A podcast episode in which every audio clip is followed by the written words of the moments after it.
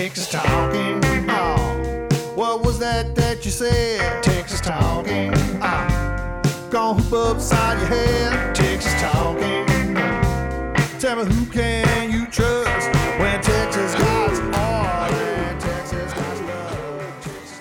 Hi, this is Laura Huffman, State Director of the Nature Conservancy of Texas. Welcome to the Texas Tribune Tribcast. Today is Earth Day. Did you know that most Texans believe our successful economy is a function of our incredible natural resources? Well, of course you did. We love our beautiful state, and we care about conservation because we know that that's what guarantees our future, and everything counts. Hey, look, over at the Trib, they're busy recycling one-liners. So why don't you get outside and show Texas some love today? Take a selfie. Post it on your Twitter account with the hashtag NatureSelfie. Now, here's your host, Emily Ramshaw.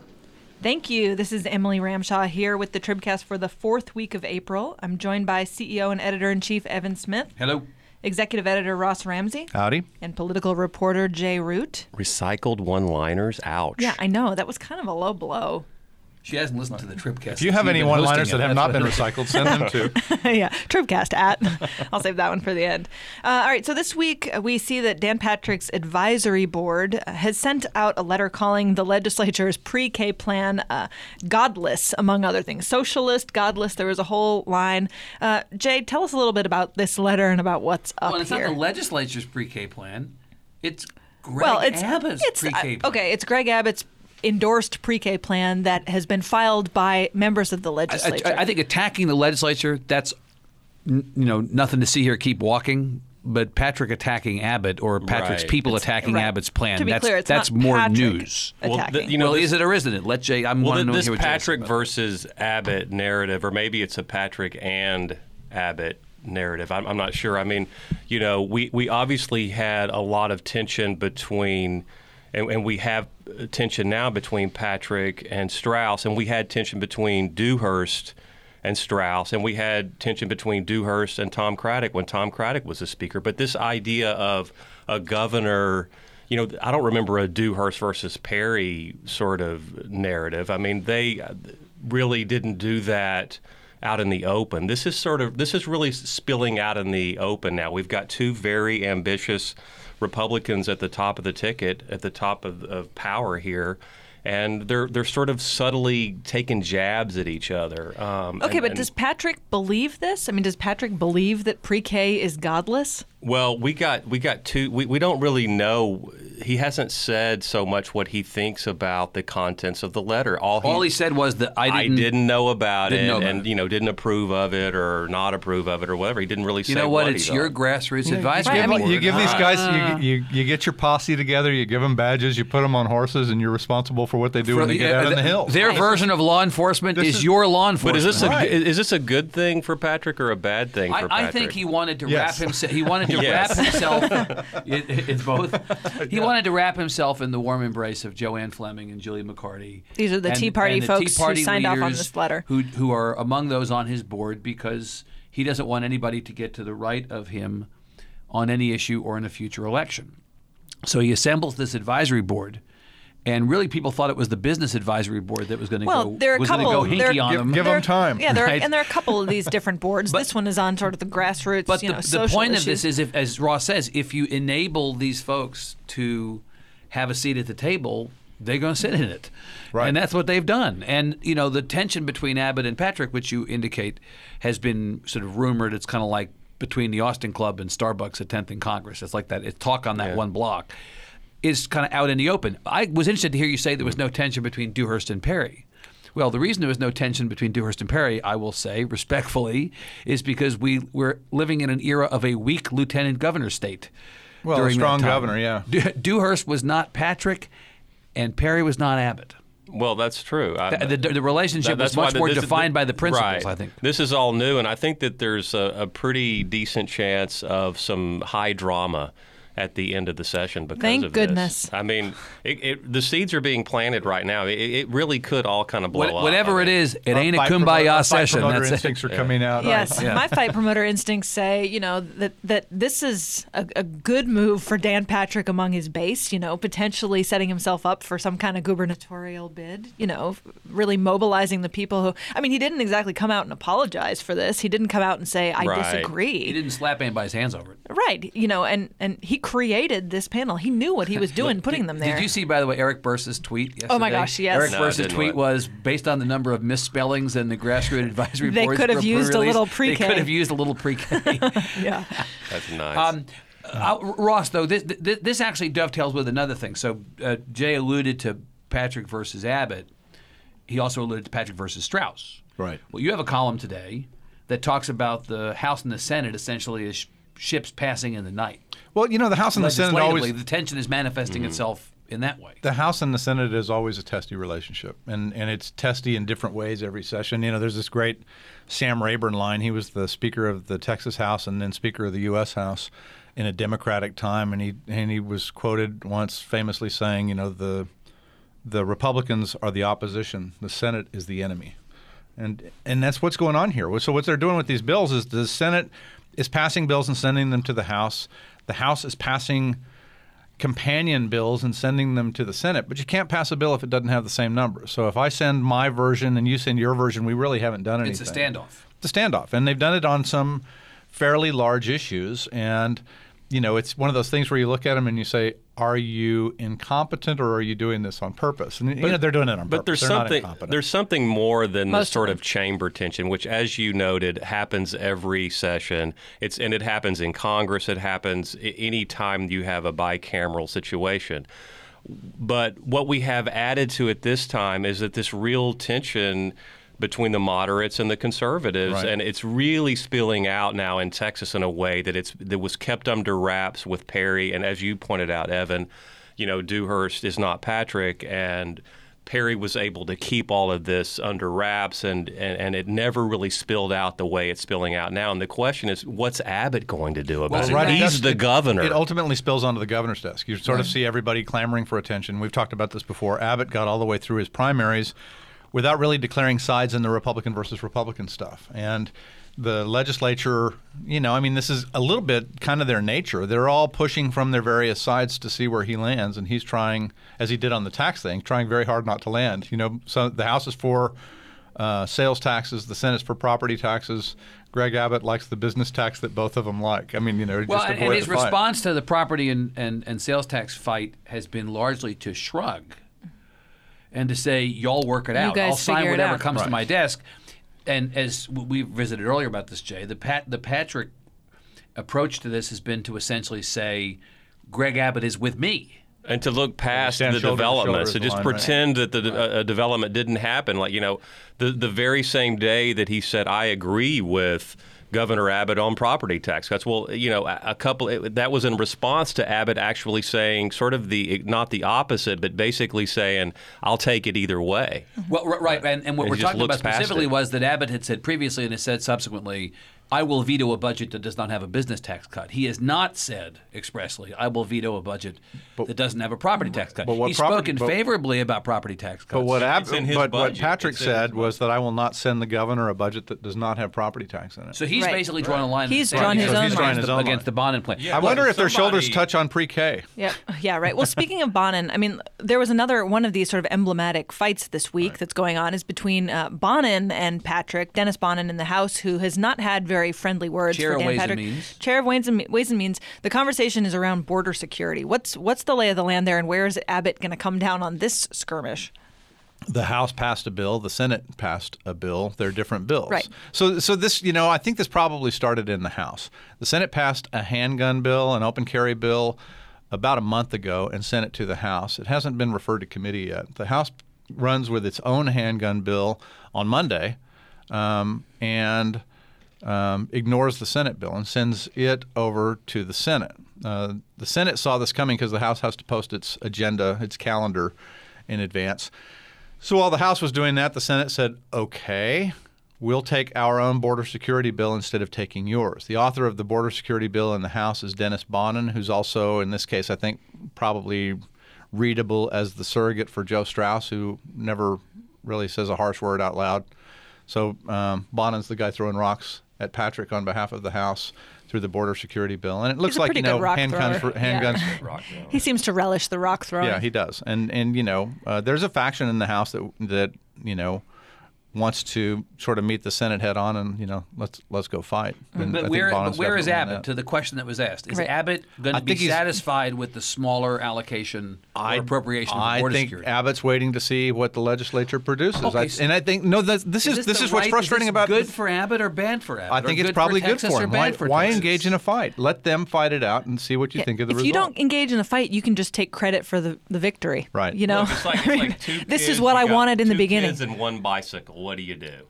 I mean, you know, somebody's going to have to get the bicycle first, or somebody's going to have to get it, and the other one. Don't isn't. cut the bicycle in half. I mean, Right. you know, you just learn to ride a unicycle. yeah. yeah, right. somebody's going to have to. There, there's going to be winners and losers at some point, and Mm-hmm. uh, you know, All right, but let- let- let me- make let me- choices. They get a bike at the end. Let me you know, let an me offer a counter view, of, a, coun- a contrary view of this, counter counter to this, which is passivity is not a strategy, and there are people who are looking to the to the to the governor to uh, weigh in and to say grace over one side or another, or to at least mediate the dispute to give an indication of his point of view. And in the absence of that, I get your point about if he waits and it works itself out, and he then gets in front of the parade as it's marching past his office, it's all good. But punches are being thrown right. in his direction. Yeah, but it's and- not time yet. Right. Well, but I'm just wondering where is wh- at what point does Abbott punch Yeah. back? Also, I mean, I would argue this strategy has worked pretty darn well for Joe Straus, who's basically said will of the House, will of the House, and has been Speaker now for how many sessions? Yeah, but being speaker when you're elected by 76 people and you have to take care of this internal Inclu- dynamic, including 50 Democrats. I don't know. I mean, completely different from being a state. I'm with Ross though. I- I don't think he's in hot water yet. Yeah, I think I think Abbott has time, and I think you know you can you can wait and see how they go until the second or third week. I'm away. not saying he's in hot water, but if you believe, I don't think it's even warm yet. I'm not saying he's in water, okay? But if you believe He's on a bike. Jay and I tend to that there that this tension about Patrick uh, between Patrick and Abbott is about more than 2015. That there may be something to that, maybe. Then the question is strategically, what is the Abbott response? Well, you know, there, there's sort of two tracks here. I mean, one is, you know, the Jim Hensons of the world um, who say. and I- Puppeteers? you know, I, I think that he has Oh, a, the other Jim a, a very uh, co- cogent analysis, UT Politics Project Director. Has a very cogent analysis that basically says, Todd look, got th- my Jim Henson joke. Th- you may have been the only one, actually. This is good. This is good for Abbott because um, he's not going to engage at this point, and you know you, you don't want to pick sides in something like this. It's a no-win situation.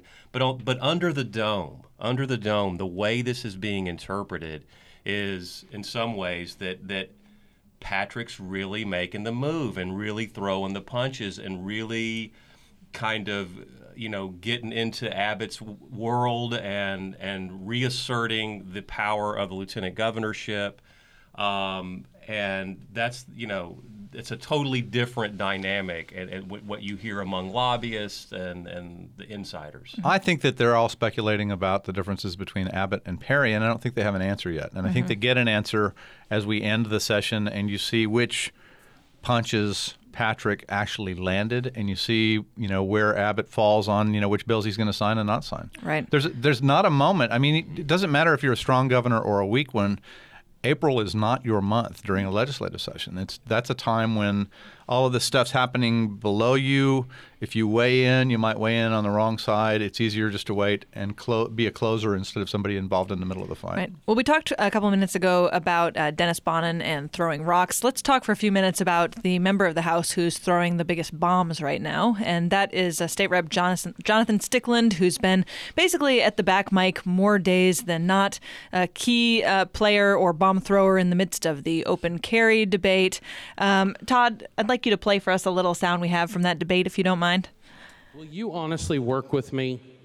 Will you, will you give my bill a hearing in your committee so that we can have that discussion?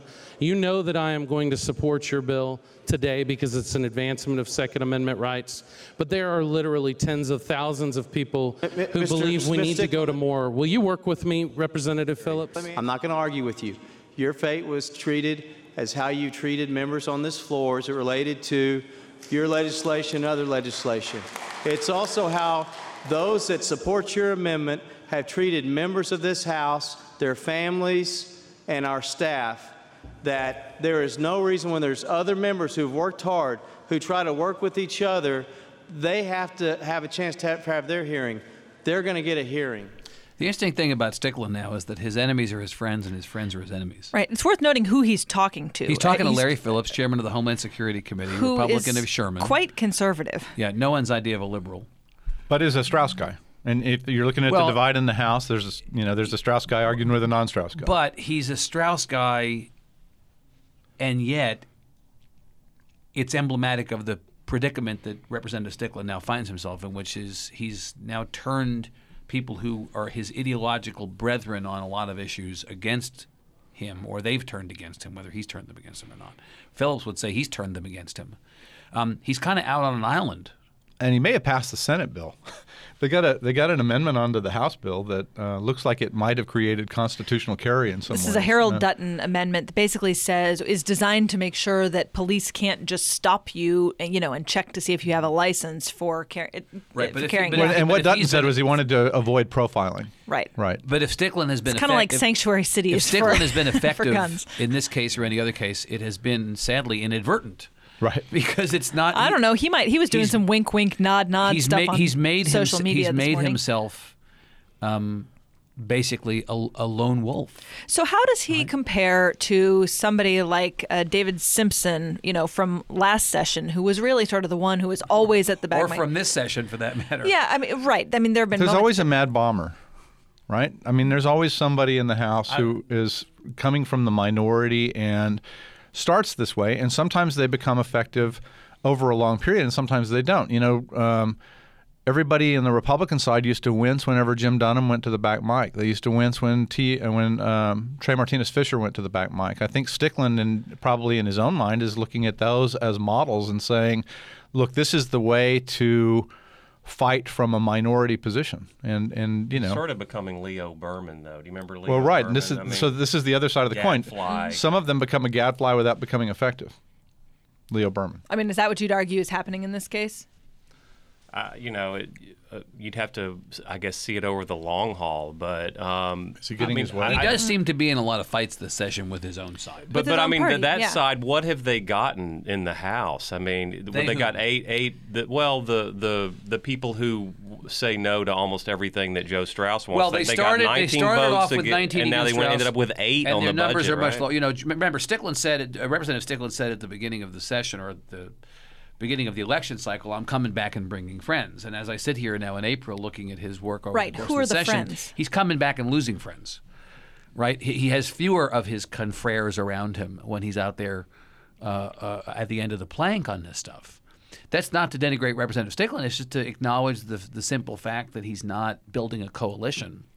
Doesn't or have any holding a numbers. coalition. well and he's not you know the the question is going to be you know the question between whether you turn into a tmf or into a leo berman is did you change the game? And and did you change you know was the output different because you were there? And did you did you change the argument? And i don't see him changing the argument here. But I think it's very interesting that this sort of unapologetic conservatism has really it hasn't taken off at all in the Except House. in the Senate, right? Well, um, uh, but but uh, Yeah. you know, like I mean, even among the people who would consider themselves part of that movement, which you know Ted Cruz would be kind of the national hero of, but it's like going nowhere, even among very conservative members in the House.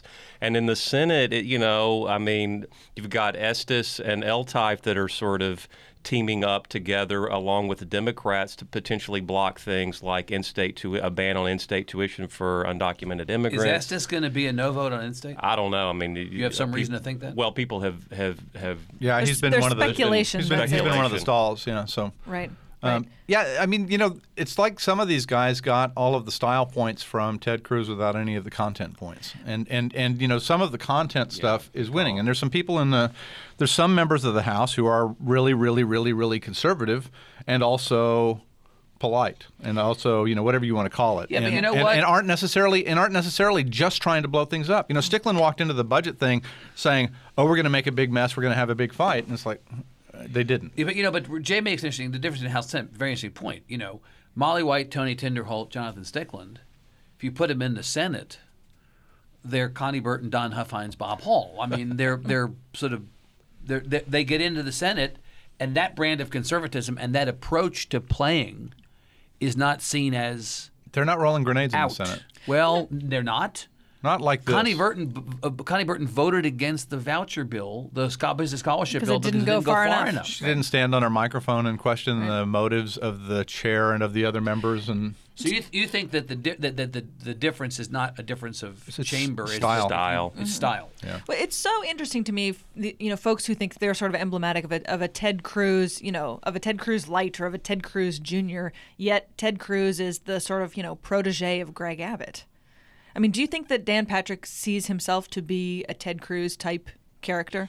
Are you asserting that Ted Cruz is a protege of Greg Abbott because of the resume line, or Because do you actually believe stylistically that Greg that, that, that Ted Cruz appears to have learned? Because I actually think stylistically, they seem Stylistically, they're quite, they're they seem so quite different, different except that except that Cruz has held Abbott up as being like you know his mentor. But but Abbott, uh, you know, is is really trying to keep this all together and, and you know and sort of be Joe Straus and Dan Patrick together in one person. And at some point, they're going to split apart. I mean, it just has to. well, and the the dissonance here for for Patrick, you know, and sort of the road ahead for Patrick, if in fact he's going to challenge Greg Abbott, is he's got to figure out where the daylight is between the Greg Abbotts of the world and the Ted Cruzes of the world. Cruz is a great defense against Patrick for Abbott. Yeah, but I, th- I think Patrick, to sort of get to your issue, Emily, Patrick is closer to Ted Cruz, sort of, at least philosophically, and the way and stylistically, Yeah, and stylistically, even though they obviously have sort of a, have had a famous falling out, mm. Um, than anybody else, really. Well, we were talking about uh, David Simpson a couple minutes ago, and he played a pretty key role in a debate uh, on the House floor this week around the Public Integrity Unit, which is basically the state's corruption busting unit currently housed in the Travis County District Attorney's Office, which Republicans really hate because it's in liberal Travis County. Um, Jade, tell us a little bit about what the efforts are to move that Public Integrity Unit and, and what the fight looked like on the House floor. I love covering ethics. You know, there, there are two things uh, uh, that happen. Liberty under the, loves that- that- covering Well, there are two things that happen under the Capitol Dome that are like no other. One is redistricting, and I remember when the House redrew their districts last time in 2011, they got through their prayer in like 10 seconds and were like, "Bring out the maps." The other issue that I like to cover and that operates like this is ethics, because in both cases it's about them, Right. and they care about it in a way that they don't care about anything else. And this debate, you know, the way it played out on the floor, you know, you, you had the Democrat, mainly the Democrats, but also David Simpson just pleading and almost shouting, saying, "Don't do this because we're creating a special privi- privileged class," and and they they really are. There's no other way to describe He, it. he seemed pissed, Oh, yeah. didn't he? he, he, he did. he, say what you will about his stances in the legislature, he is one of the most predictably principled guys in there. I He's mean, he- consistent. He, is so consistent. You know, you see a lot of legislators who go back and forth on particular issues. They feel different ways about different things. David Simpson is a you know purely you know get government out of my life. I mean, he's the one who basically believes that you know the Bible protects you know pot use for la- for lack He's of a better term. let And it grow, the baby. I, I, Yeah. I will God say, roll when, I- when I saw Brett. David Simpson get up to the front mic on 420, I was a little disappointed to learn that we were talking about the Public Integrity Unit. yeah, yeah. But but basically, what they've done is uh, they they've they've written these bills both in the House and the Senate. The Senate is is, is way more far-reaching than the House version. But basically, if you are a politician, a statewide elected official, a high court judge, or a major bureaucrat, you get a different type of prosecution prosecution for corruption than anyone else would. Meaning you get prosecuted, you get to be prosecuted in your home community, you know, versus being prosecuted. in Right, and the the Senate version uh, basically uh, allows you to pick where you want to be. Um, Yeah, it's a forum, it's a forum shopping bill. You get to go t- where you think you're going to get the cleanest, easiest prosecutor. Right, and at one point, Joan Huffman, the author of the Senate bill, And a former judge. right, was being questioned by Kirk Watson. Um, and it was really interesting because she said, you know, do you really think that somebody's going to move in order to get a better prosecution? And I was thinking, you know, if I'm facing five to ten, the Yes. prospect of like getting a Heck double yeah. wide in Erath County or something all of a sudden looks Well, pretty don't, good. Don't push it. you know. I, maybe- uh, maybe it'll just be a single Erath wide. I, I've seen enough episodes of Law and Order to know that mm-hmm. this whole venue shopping thing is a thing. I mean, people do care about where these. You know, things- we were against it when we were doing tort reform. It was one of the big tort reform bills Right. to stop the trial lawyers from venue shopping. But I mean, now, if you, now we want politicians you- to be you- able to venue shop. Right. You hire Dick DeGuerin, and then you go pick some county that doesn't have any money. It's got a horrible prosecutor and no staff, and you know. Or worse, a county where you have, you know, great relationships with all these guys and they contribute to your campaigns and, you know. But think about the optics of this. Think about the optics of this. Yeah, the optics of it for whom? May we observe, as we seem to do every week, more in sadness than anger, if only anybody in Texas gave a shit. If anybody gave a shit about this stuff. We're going to have to bleep that out It- twice. No, you're not. It- it- no, well, bleep. it's There's it's, no it's true that there is a stunning, stunning lack of attention to these things. You know, if if and they know it. one little blip in Washington, one little blip in Washington, and you know we're all over it, and everybody is outraged. You know, uh, but Well, yes and no. I mean, Jack Abramoff's hijinks didn't exactly reform the lobby business in Washington. no, and now he's out, point. you know, I mean, you just sort of let it. point. You sort of let it go by. it. You know, yeah, he's out making speeches, and Yeah. you know, I. well, he did get prosecuted. They're gonna they're gonna move this thing, you know, and and you know you can make I, I think some pretty decent arguments for moving this out of Travis County. The problem is that, and and Phil King's talked about this a little bit. Every single idea for moving it has its own problems. If you put it in the Texas Rangers, then it's in DPS. Well, three of the contract things that the Travis County DA was looking at a couple of years ago involved the Department of Public Safety. So you're going to hand that to the Texas Rangers. If you move it out to all of mm-hmm. these DAs all over Texas, you've suddenly got politically ambitious prosecutors with the ability to prosecute ethics violations against the people they'd like to run against. Oklahoma just went the other way. Used to be all the counties in Oklahoma could prosecute state officials, and the state of Oklahoma said, "This is crazy. We ought to consolidate it," and they put it in Oklahoma County. Well, we've been talking about you know when Abbott basically puts his you know finger on the scale here. Like what what's there are other ethics bills. He's basically made ethics reform you know a, a serious priority. Yet the measures that are moving so far seem to have been quite watered down. It's not in his speeches much anymore. Right, right. And that was an emergency item. Yeah, well, as he, he, he said let's an emergency dedicate this session to ethics reform. But the, the things that are on the fast track right now in the legislature that are moving with the, the clip of what looks like an emergency to the legislators is actually these carve outs that help them. And the things that are getting watered down and going you know, on the slow path is the reform. I mean, this is like ethics deform right now. I Is mean, there any it really opportunity is. for Abbott to that, that claim? section you had this great story about this section that came out of the Van Taylor bill Mm-hmm. that was titled Oh yeah, conflicts of interest. Um, they, they, well, they, they actually ended up leaving that in there, but there was a move to just take that out entirely, and they did take out entirely the section that's because this is too radical of an idea. They took out the section that says if you abuse your office horribly, um, and you know are Not just a convicted, finally convicted. Finally convicted after appeals, finally convicted of a terrible crime that relates to your service as a legislator, you don't get to collect your very, very lucrative pension. Mm-hmm. That was too radical. So now that's gone. Basically, That's- fel- felons get to collect their pensions. Right. Well, and and there that that has happened. Is there any way for That Abbott has to happened. declare It does victory on well, ethics? you know, this is Credibly? One, this is one area where you really have to use the bully pulpit. If you don't have a crisis, which a lot of people have said, and Buck Wood said to me that if you don't have a crisis, you can't fix ethics. Well, absent a crisis, and uh, you know, I don't think we have a crisis. We certainly have a lot of many, you know, narratives that are are not good. But if, but this is where you'd really need to use the bully pulpit. To some extent, what he means by crisis is you've got to have concentrated, focused public attention while the legislature's in town. You have to, you have to catch And a the bully legislator. pulpit could you do. have That's to catch a legislator picking the pocket of a person he just murdered. Or you just have to camera. have a governor talking about it every day. Right, You I know mean, who ate who ate last night at Ruth's Chris and Vince Young Steakhouses. You know, Yeah. there's a there's a room at, at one of those steakhouses named after a legislator. I mean, these are commonplace deals. But you know, if you end up at, if we get to the end of the session and they've carved out a special way of being prosecuted, and they have, uh, like for example, in the ethics bill, one of the things that they really liked was penalty-free refiling of of uh, erroneous personal financial statements. They li- that's in the bill. That stayed in there. So if all of that stuff that helps them stays in the bill, and all of the stuff that would restrict them or that would you know add more sunlight, if all that gets stripped out,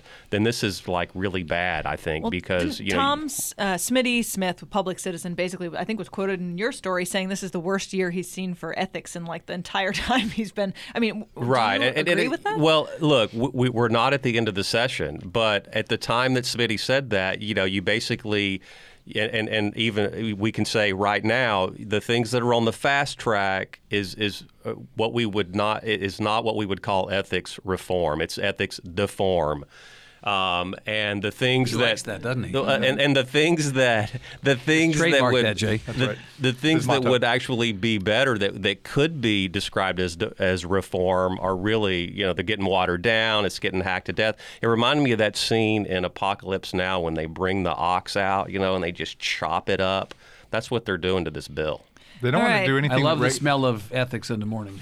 yes, right. If you would like to reform the Tribcast, you can email us at tribcast at texastribune.org. Doing a good job of deforming it ourselves, aren't we? Yeah, we've done a great job in it. Uh, also, check back at texastribune.org every Thursday for a brand new podcast on the 2016 presidential race from a Texas perspective. It's called The Ticket, and it's co hosted by yay the golden voice Jay Root and KUT political reporter Ben Philpott. Uh, we'd like to thank Shiny Ribs for doing our music, and on behalf of Evan, Ross, Jay, and our producer Todd, this is Emily. Thanks for listening. Texas talking. Texas talking. Texas talking. Talk